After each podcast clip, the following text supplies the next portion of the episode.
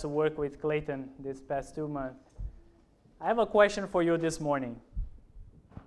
And if the answer is yes, you answer by saying amen. But don't give him those amen that seem that you have no hope. Give him those amens with confidence, okay?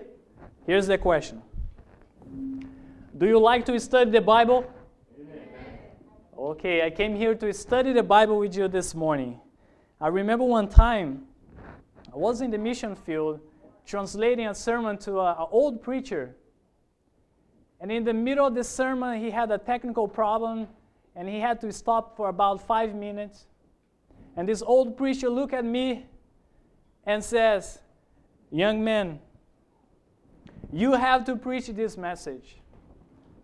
People are not preaching this message anymore. They need to understand about the 144,000. Today we are going to study about this topic, the 144,000. Let us pray to begin. Our Heavenly Father, we come before you one more time to ask you to send your Holy Spirit to guide us into all truth. We pray in Jesus' name. Amen. The first time we see the 144,000 in the Bible is in the book of Revelation, chapter 7. If you'd please turn there with me to Revelation, chapter 7. Not that the Bible doesn't talk about this group before, but it is the first time that the Bible mentioned the number of this group in Revelation, chapter 7. And as I was taking a look at this vision, I noticed one thing that the vision of the 144,000 is given right after the sixth seal. I want you to remember that. The vision is right after the sixth seal and before the seventh seal. And I start wonder why. God could have given the seven seals vision first and then give the vision of the 144,000, right? But for some reason, right after the sixth seal, he gives the vision of the 144,000. And I found out why if we understand the, the sixth seal this morning, it will help us to understand about the 144,000. Are you with me? So that's what we're going to do now. We are going to study a little bit about the sixth seal to understand about the 144,000. In Revelation chapter 6, if you go one chapter before the vision of the 144,000, Revelation chapter 6 and beginning in verse 12, the Bible says, And I beheld when he had opened the sixth seal, and lo, there was a great earthquake, and the sun became black as sackcloth of hair, and the moon became as blood. 13. And the stars of heaven fell unto the earth, even as fig trees casteth her untimely figs when she's shaking of a mighty wind. Let's stop right here, right now. What is he talking about? The earthquake over here. Which year was that? 1755, the Lisbon earthquake. The reason why I mentioned the time over here, I want you to see the progression. Where the sixth seal is taking us, it's taking us to the last days. How about the sun became dark? It's called, it's known as the dark day. 1780. And in the same night, the moon became red as blood. How about the stars? Somebody gave already the date for the stars here. 1833. Can you see that the sixth seal is taking us to the last days? There is a progression over here, but I want you to know one thing. Whenever God sends signs in the sun, moon, and stars, He wants to give a message for you and I. Every time we see in the Bible sun, moon, and stars, there is a specific message that the Lord is trying to give to his people. And let's see, I just want to give you an example. For example, in the book of Isaiah, the book of Isaiah, chapter 13, if you'll please turn there with me to Isaiah chapter 13.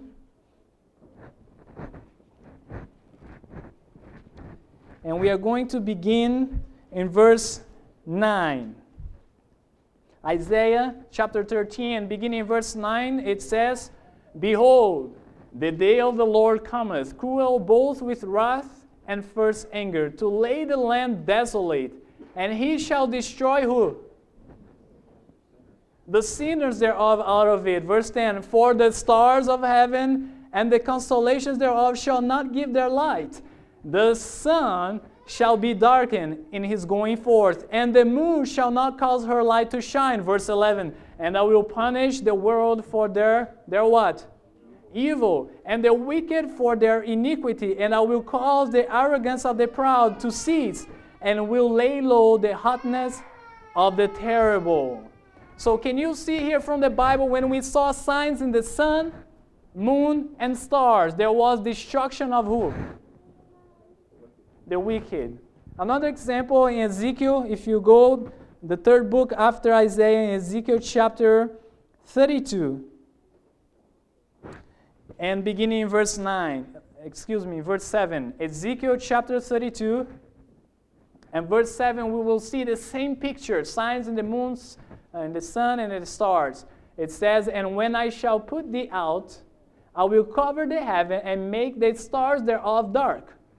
I will cover the sun with a cloud, and the moon shall not give her light. Verse 8 All the bright lights of heaven will I make dark over thee, and set darkness upon thy land, saith the Lord God. I will also vex the hearts of many people when I shall bring thy, what is the next word? Destruction.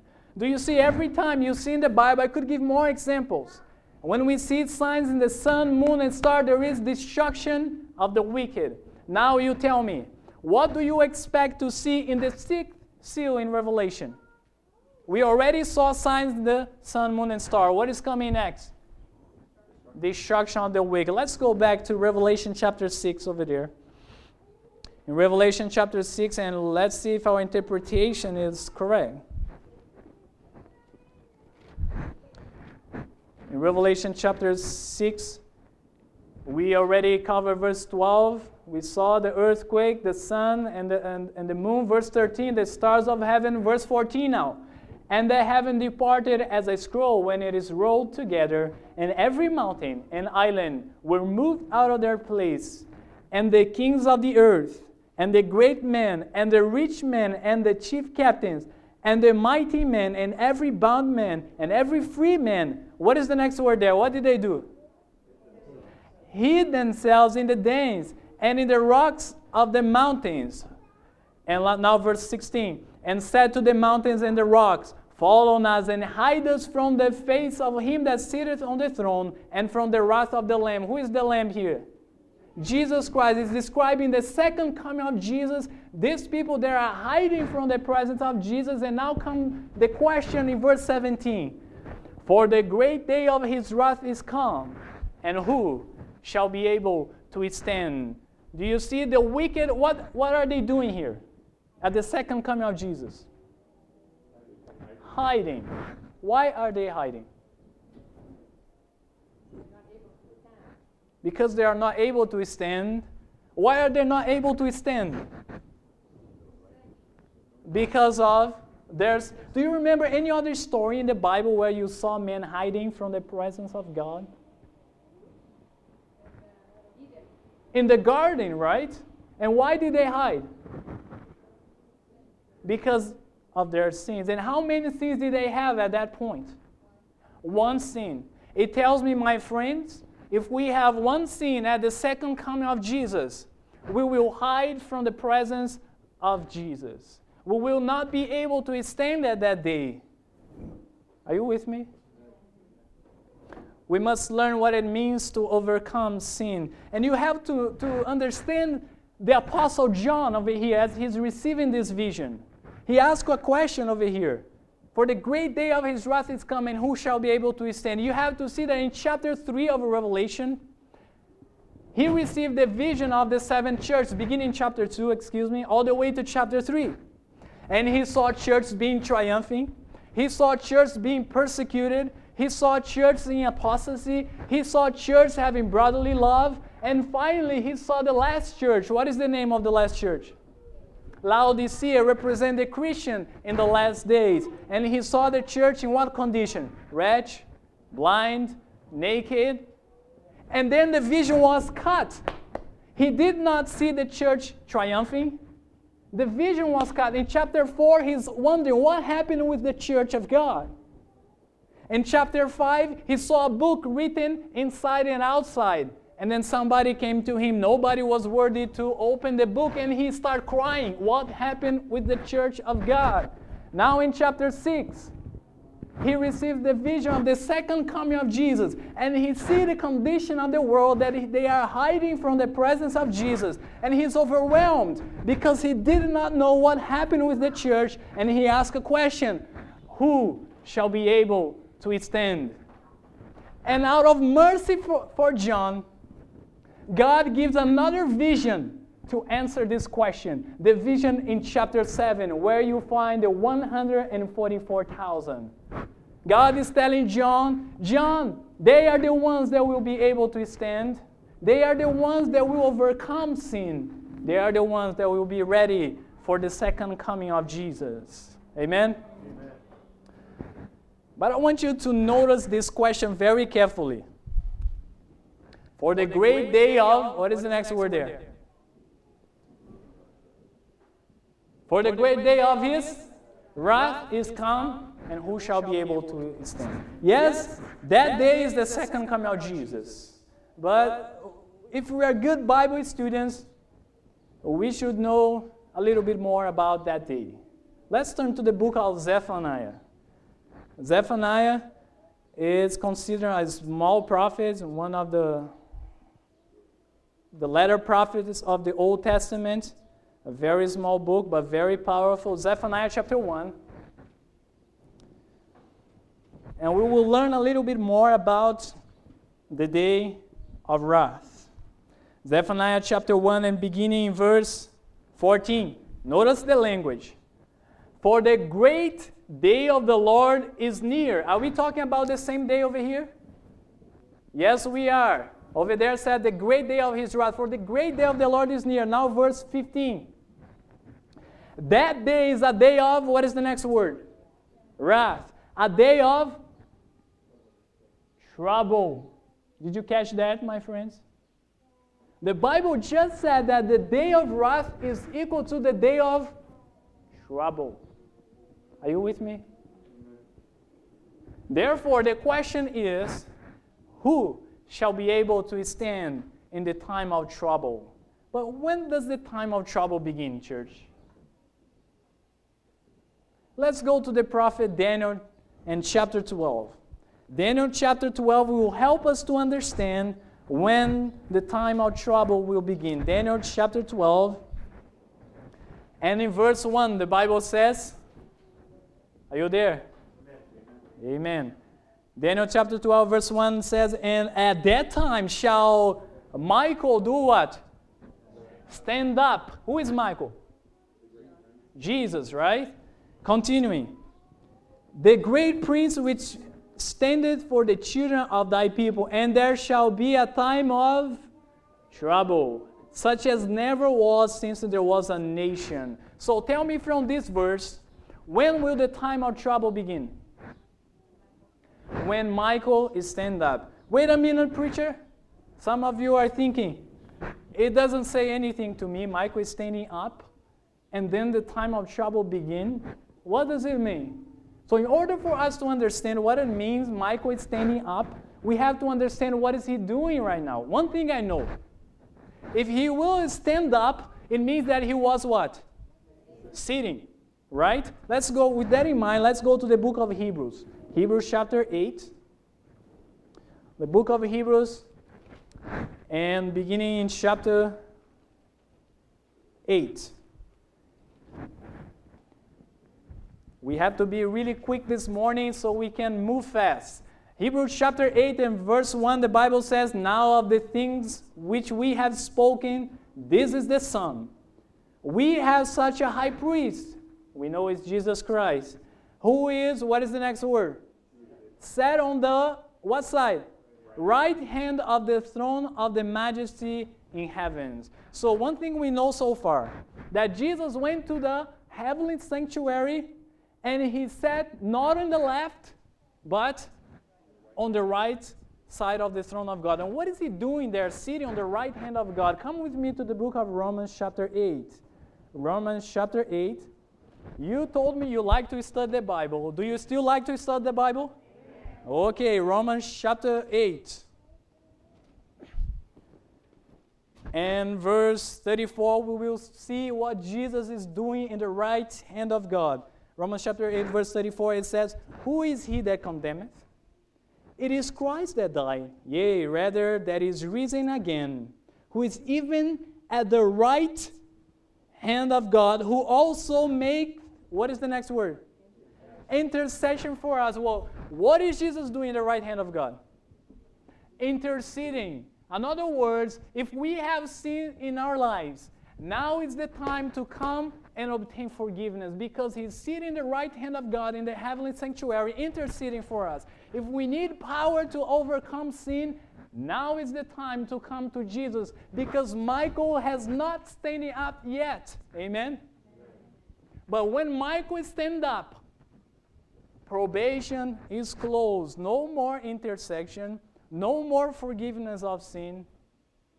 And the question is when probation is closed, who shall be able to withstand? Do you understand the question? It's a very serious question that have to lead us to search our hearts and to humble ourselves before our God. Continuing to study the day of wrath, come with me to the book of Revelation, chapter 15. Revelation chapter 15, still talking about that great day. And verse 1, it says, And I saw another sign in heaven, great and marvelous, seven angels having the seven last what? Plagues. For in them is filled up the wrath of God. So let's put all together, people, friends. The Bible says, For the great day of his wrath is coming. Who shall be able to stand when probation is closed and the seven last plagues start falling upon the wicked? And Jesus come for the second time after this, the seven last plagues. And who shall be able to stand in the presence of a holy God? Do you understand the question now that John is asking over here? But we know the answer who shall be able to stand. In chapter 7, let's go there to Revelation chapter 7 about the 144,000. They are the ones that will stand. And talking about them, the Bible says in Revelation chapter 7, verse 1 And after these things, I saw four angels standing on the four corners of the earth. Let's stop, let's stop over here. What is the four corners of the earth? Very good. North, north, east, south, west. So there are four angels standing there. And what are they doing? Holding the four winds of the earth. So what is the wind, winds representing Bible prophecy? Strife, desolation, right? So if these angels are holding not one, not two, but the four winds of the earth, what kind of destruction is that? They are holding the winds of north, south, west, and east. What kind of destruction? Worldwide destruction. So these angels are holding the four winds of heaven. And continue in the verse that the, the wind should not blow on the earth, nor on the sea, nor in any tree. And I saw another angel ascending from the east, having the what? the seal of the living God, not the dead God, but the living God. And he cried with a loud voice to the four angels, to whom it was given to hurt the earth and the sea, saying, Hurt not the earth, neither the sea, nor the trees, till we have sealed the servants of our God in their foreheads. And the vision continued to say that the servants of our God is the 144,000. Let's put the vision all together. Here it is four angels holding the four winds of the earth. And they are about to let the winds go. And then another angel comes from heaven and said, Listen, no, don't do it. Don't let the winds go. Don't close probation because the servants of our God are not sealed yet. They need to be sealed in order to be able to go through the time of trouble. Do you remember in Egypt, the tenth plague that came upon Egypt? When the plagues were falling, only those that had the blood, the sign on their door, the doorpost, what happened with those? The angels did what? Passover. They were protected from the plague. So the same thing over here. The plagues are about to fall, and the angel said, Don't do it. The servants of our God are not sealed yet. They need to be sealed in order to go through the time of trouble. So, if the servants of our God need to be sealed to go through the time of trouble, the question is, what is the seal of the living God? Do you want the seal of the living God? So we have to know what is the seal, right? So let's see what the Bible has to say about that. Um, let's go to Romans chapter 4. Romans chapter 4 over here is not talking about the seal of the living God, but there is a principle that I want you to learn over here. It will show that the word seal and sign are, listen very carefully, are interchangeable. Okay? The word sign and seal are interchangeable, interchangeable. Romans chapter 4 and verse 11, the Bible says, And he received, what is the next word?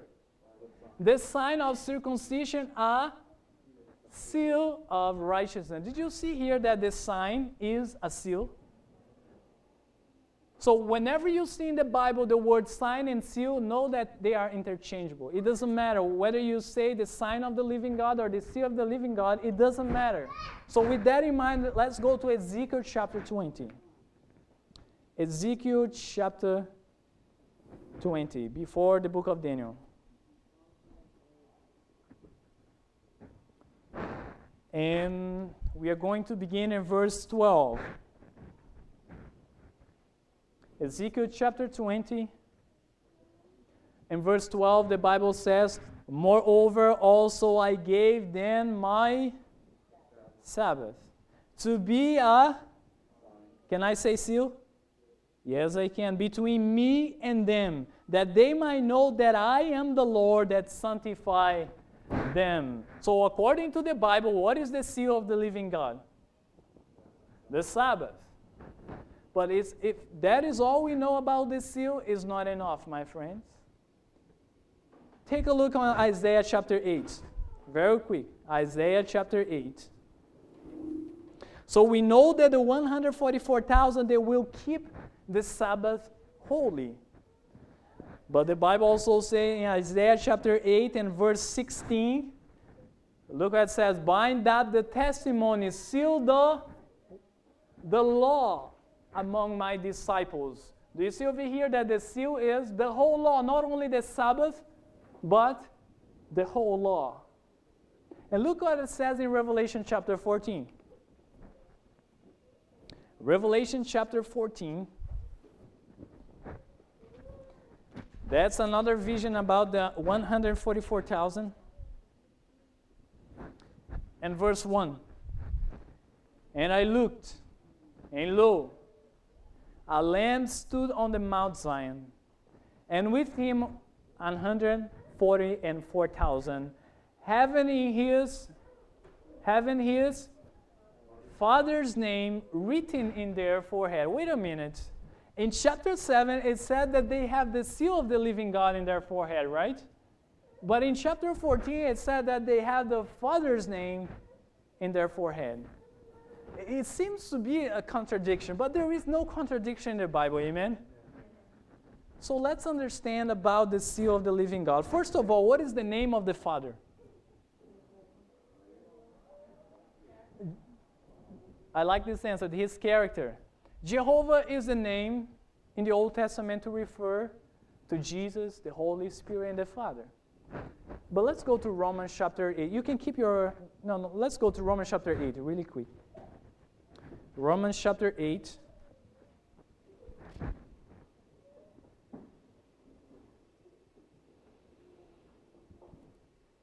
And let's read verse 15. Let's see what is the name of the Father. For we have not received the spirit of bondage, again to fear. But ye have received the spirit of adoption, whereby we cry, What? Abba, Father. Do you remember what how Jesus called the Father at the cross? Abba. So let's put all together. If we have the Father's name written in our forehead, we keep the Sabbath. Do you see right in the middle of the Sabbath the word Abba?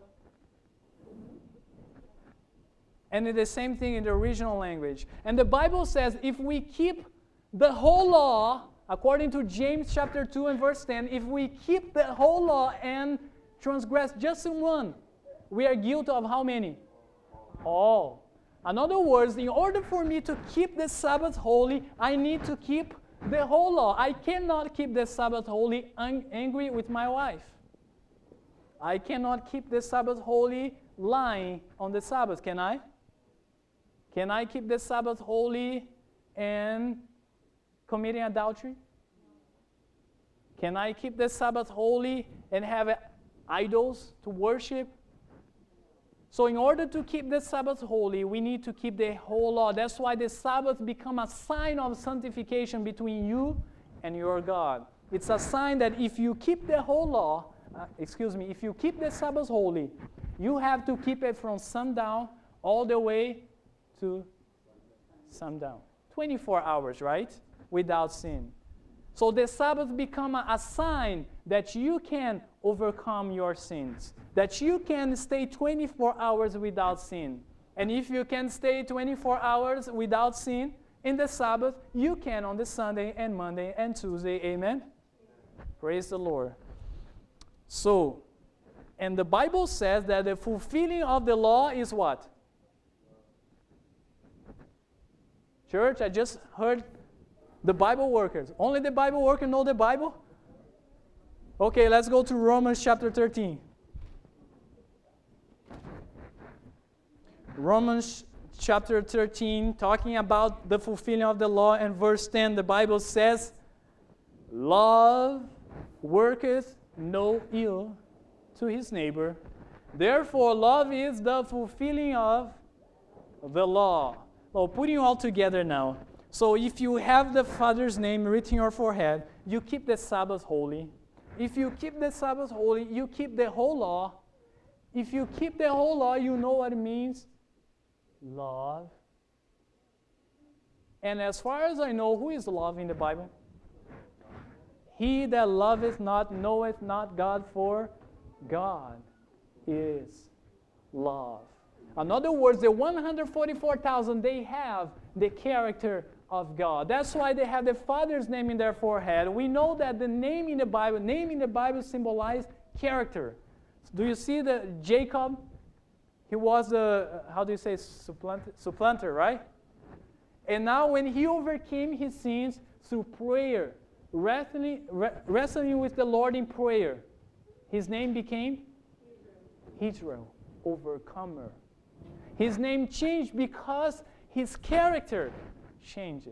So to have the Father's name in your forehead, it means you have the character of God. You represent God on earth. Do you remember anyone that represented God on earth? Jesus. To have the seal of the living God means to have the life that Jesus lived on this earth. How did Jesus live on this earth? Unselfish life, willing to serve others. He not only lived for others, but he gave his life for others. When people spit on his face, what did he do? Spit back? Why not? Because he, he knew what it means love. When people put a, nails on his hand, what did he do? When people were cursing him and mocking him, he was trying to find something to say about these people. He didn't want to condemn them. He said, What can I say now? What can I say with these people mocking me and hanging him on the cross? I know what to say. Father, forgive them, for they know not what they do. They are ignorant. That's why they are sinning against me. He was trying to find a reason. But it's time to grow up, my friends, in the measure of Jesus. It's time for us to learn what it means true love. It's time for us to learn what it means true righteousness, which is clearly revealed on the life of Jesus through the Word of God. Amen.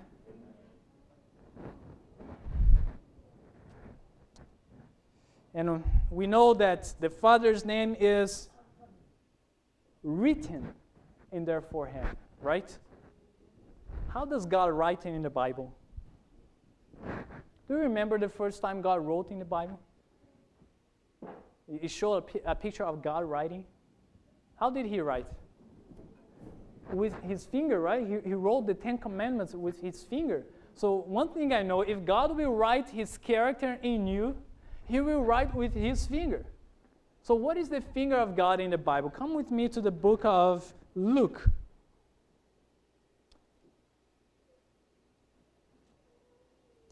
Luke chapter 11.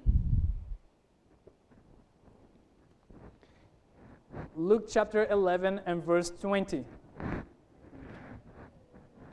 And I want you to try to, to to keep in the back of your memory this verse, okay? Because we are going to link this verse with another verse to understand the finger of God. Luke chapter 11, verse 20, the Bible says, But if I, with the what? The finger of God, cast out devils, no doubt that the kingdom of God is come upon you. Remember this picture that Jesus is saying he cast out devils with the finger of God. So now, with that in mind, come to the book of Matthew chapter 12. Matthew chapter 12.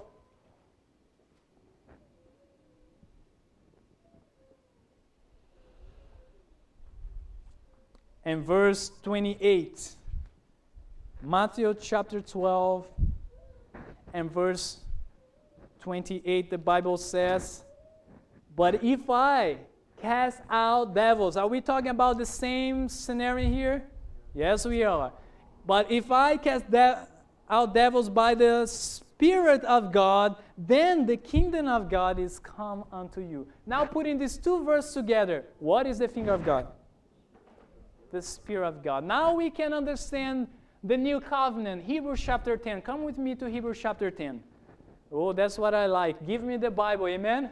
Let's go to Hebrews chapter 10 and understand the new covenant that the Holy Spirit is talking about here in Hebrews chapter 10 and beginning verse 15. Notice who is speaking over here. Wherefore the what? The Holy Ghost also is a witness to us, for after that he what is the next word? He had said before, I just want to open a parenthesis over here, really quick. So if the Holy Spirit he spoke it tells me that he has what? A mouth, right? And as far as I know, words are the combination of thoughts and feelings. Therefore, he has a, a mind. So, so, you know, if anybody comes to you with this teaching that the Holy Spirit is not God, you know, just take them to Hebrew and say, so how come he speaks?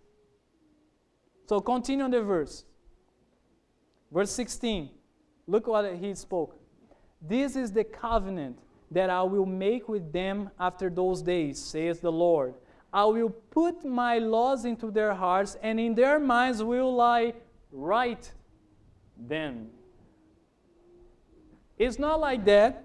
You have to obtain character perfection and try your own. That's not the way it is. He said, I will give you the Holy Spirit to write my law in your heart and your mind. Do you ask the Holy Spirit to write His law in your heart? Amen? Do you ask every day? The Bible says that God is more willing to give us the Holy Spirit for them that ask than parents to give good gifts to their children. Are you asking for the Holy Spirit this morning? Every day, daily surrendering your life, your will to God, asking Him to take you, to guide you into all truth, and to write the law in your heart. Amen? Just want to deal with something over here really quick. Have you ever heard that question? Is the 144,000 literal or symbolic? Have you ever heard this question? Let's see what the Bible says. You don't want my opinion, do you? Amen. Praise the Lord. Let's see what the Bible says about that. I'll give you a, a little principle of Bible interpretation. Let's start with the book of Daniel. In Daniel chapter 7, we see, for example, the third beast had four heads, right? The leopard. Tell me, the four heads represent what?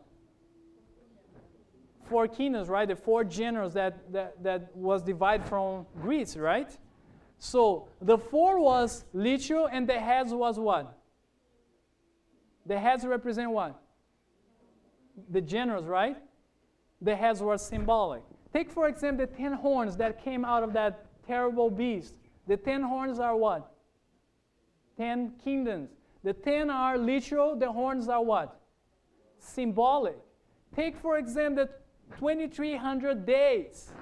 The 2300 are literal, the days are what? Symbolic. We know that a day is a year in Bible prophecy. Take, for example, in Revelation chapter 1, the seven candlesticks. The seven are what? Literal. The candlesticks are what?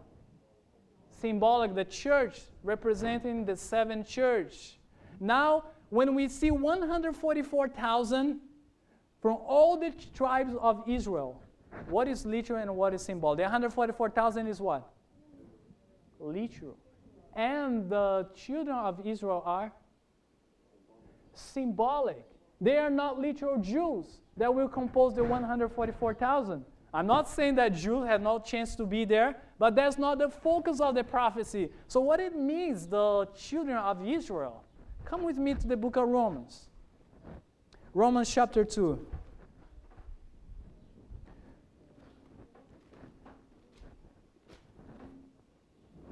Romans chapter 2. And the last two verses, the Bible says, For he is not a Jew which is one outwardly, neither is that a circumcision which is outward in the flesh 29. But he is a Jew which is one what? Inwardly. And circumcision is that of the heart, in the spirit, and not in the letter, whose praise is not of man, but of God. So who is the Jew here? The one that is outwardly? No. The Jew is the one that are circumcised in the heart. Come with me to Galatians chapter 3 we will see the same picture over there. It doesn't say children of Israel or Jew, but says Abraham's seed, which is the same thing. In Galatians chapter 3, and beginning in verse 26. For ye are all the children of God by faith in Christ Jesus. Verse 28.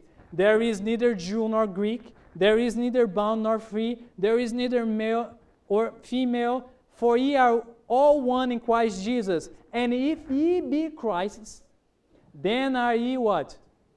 Abraham's seed and heirs according to the promise. So the Bible is saying that if you accept Jesus by faith and be converted in your heart, you are Abraham's seed.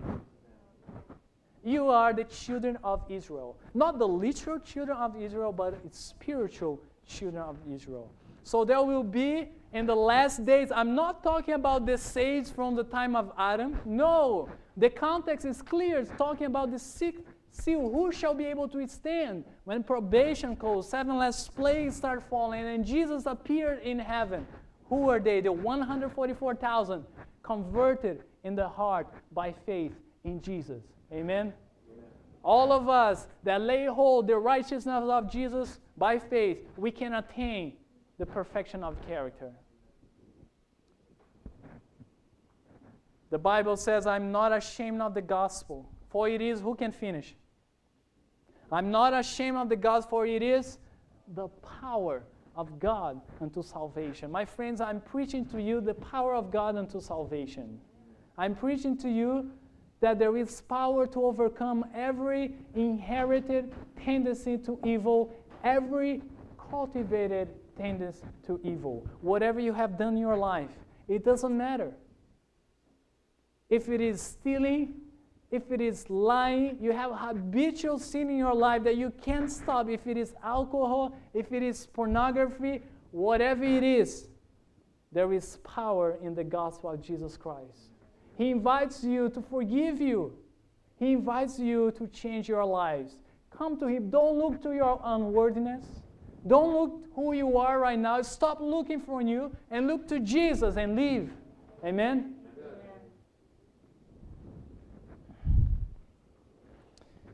Let's go back to Revelation chapter 7.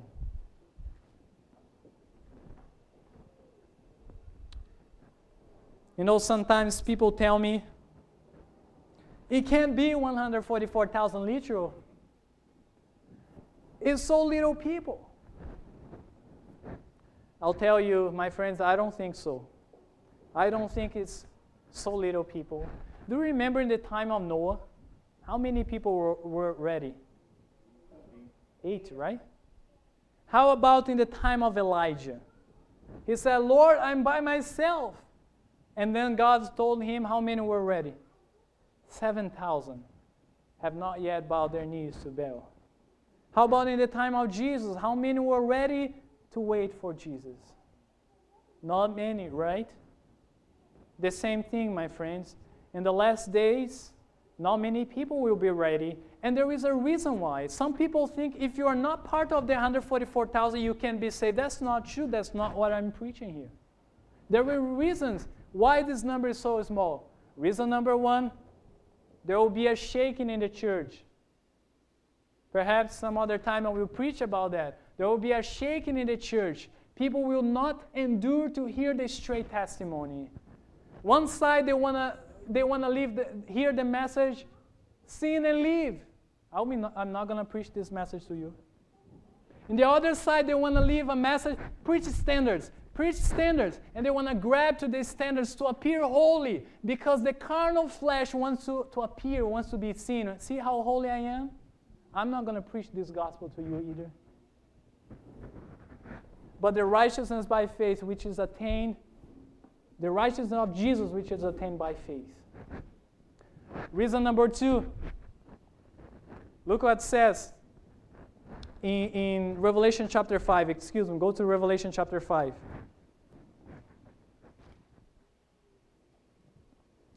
Revelation chapter 5, and we are going to take a look on the fifth seal, the seal before the sixth seal, and beginning in verse 9.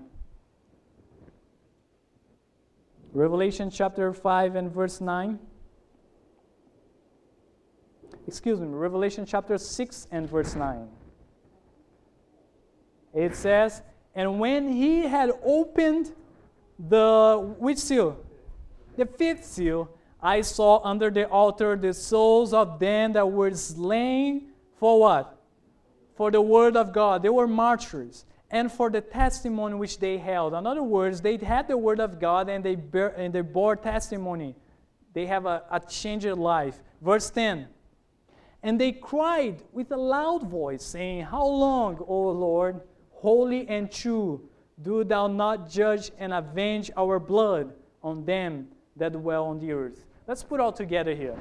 Here we have this group of people in the dark age before the sixth seal that they died because of the word of God and their testimonies. We know that they died under the persecution of the papacy, the union of church and state. They were persecuted 1260 years. And every time they are crying out, How long, God? How long will you not judge and avenge our blood? And then the answer comes in the next verse. Chapter 6 and verse 11. And white robes were given unto every one of them. We know this is talking about 1844. It, it overlaps the sixth seal, the fifth seal. Continuing. And it was said unto them that they should rest, in other words, remain in the grave, yet for a little season, until, I want you to notice this phrase now, until their fellow servants also and their brethren that should be should be what church killed as they were should be fulfilled. In other words, the Lord is telling them, wait a minute, I will avenge your blood, but there is another group of people in the future that will be killed just as you were. How, did, how were they killed? Under the union of church and state for the word of God. They refused to break God's law, although the, the, the, the law of the land was telling them not to. There is another group that will be martyrs. Oh, my friends, I see this crisis coming to the United States. They can barely pay the, the, their, their, their, how do you say? Um, not the debt, but the usury. The interest. How, why we, let's try a team effort over here. How about uh, overtime work? How about increasing tax? It's not working. You know what? We have to have a common day to rest. How about that? And people don't want to work all the time, so let's. What is a common day for you? How about for you? It's Sunday, right? So why don't we keep Sunday? It's a day for rest. But it's not working. The country continues corrupt. The country continues with debt, immorality everywhere. You know what? We need God. We already, we already, you know, we don't work on Sunday. Why don't we go to church on Sunday? And the laws start progressing until it will affect you and I, those that want to keep the law of God.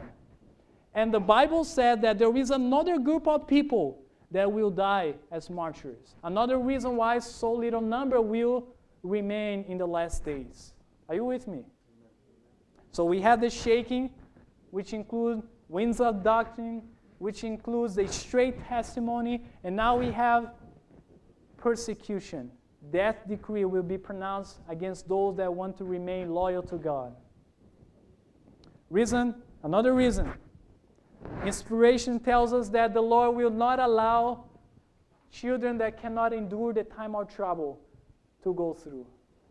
Through His mercy, He will allow them to go to rest. And then it finishes with admonition to us be of good, uh, good um, courage. You will see them again. You will see them again. Another reason sickly people that we have been praying for years, they can, if they are faithful, they cannot endure to go through the time of trouble. Through the mercy of God, although they will be saved, they will be saved because they have faith in Jesus. They are surrendering their lives daily. It says that they will, through the mercy of God, be put to sleep. Amen? Amen. Elderly people. Let's face it. Let's have faith in Jesus. I am the resurrection, the life and the resurrection. They cannot endure to go through the time of trouble. It's a serious time that will come, my friends. It's time to look for Jesus. What do you say? It's time to give our life completely to Him. Step by step, trusting in Him.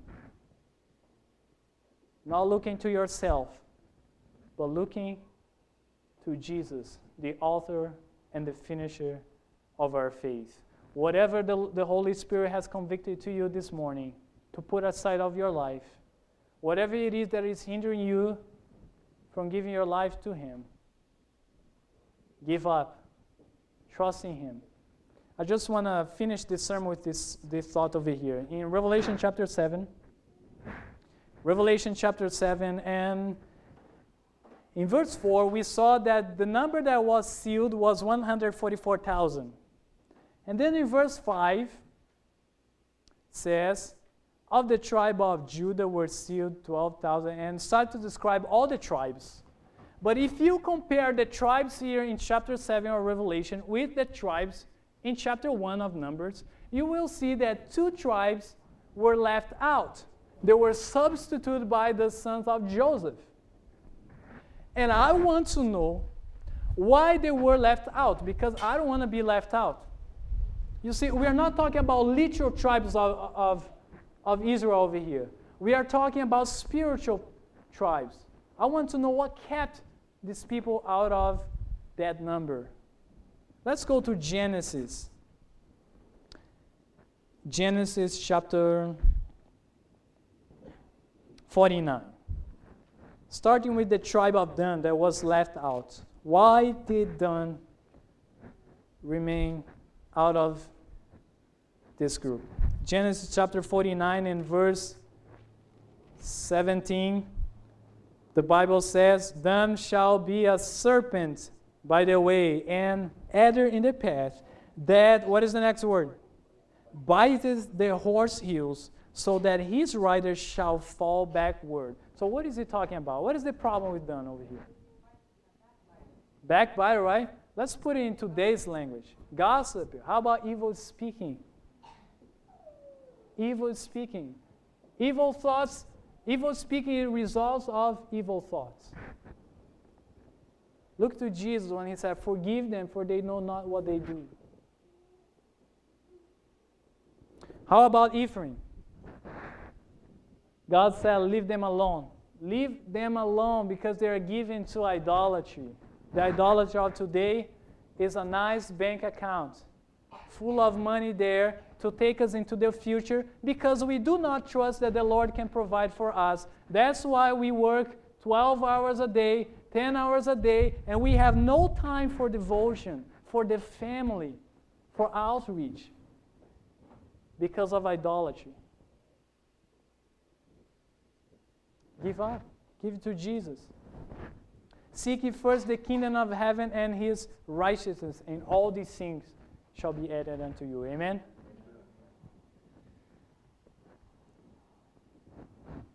My friends, Serious times are coming. But you know what? Our God is greater than all these things that will come. Everyone that lay his faith on Jesus will be saved. Everyone that trusts in him and daily grow until it attain the full measure of Christ will be saved. May God bless you whatever trial you're going through, whatever blessing you're going through, remember that Michael has not standing up yet. He's still interceding for you and I. God bless you.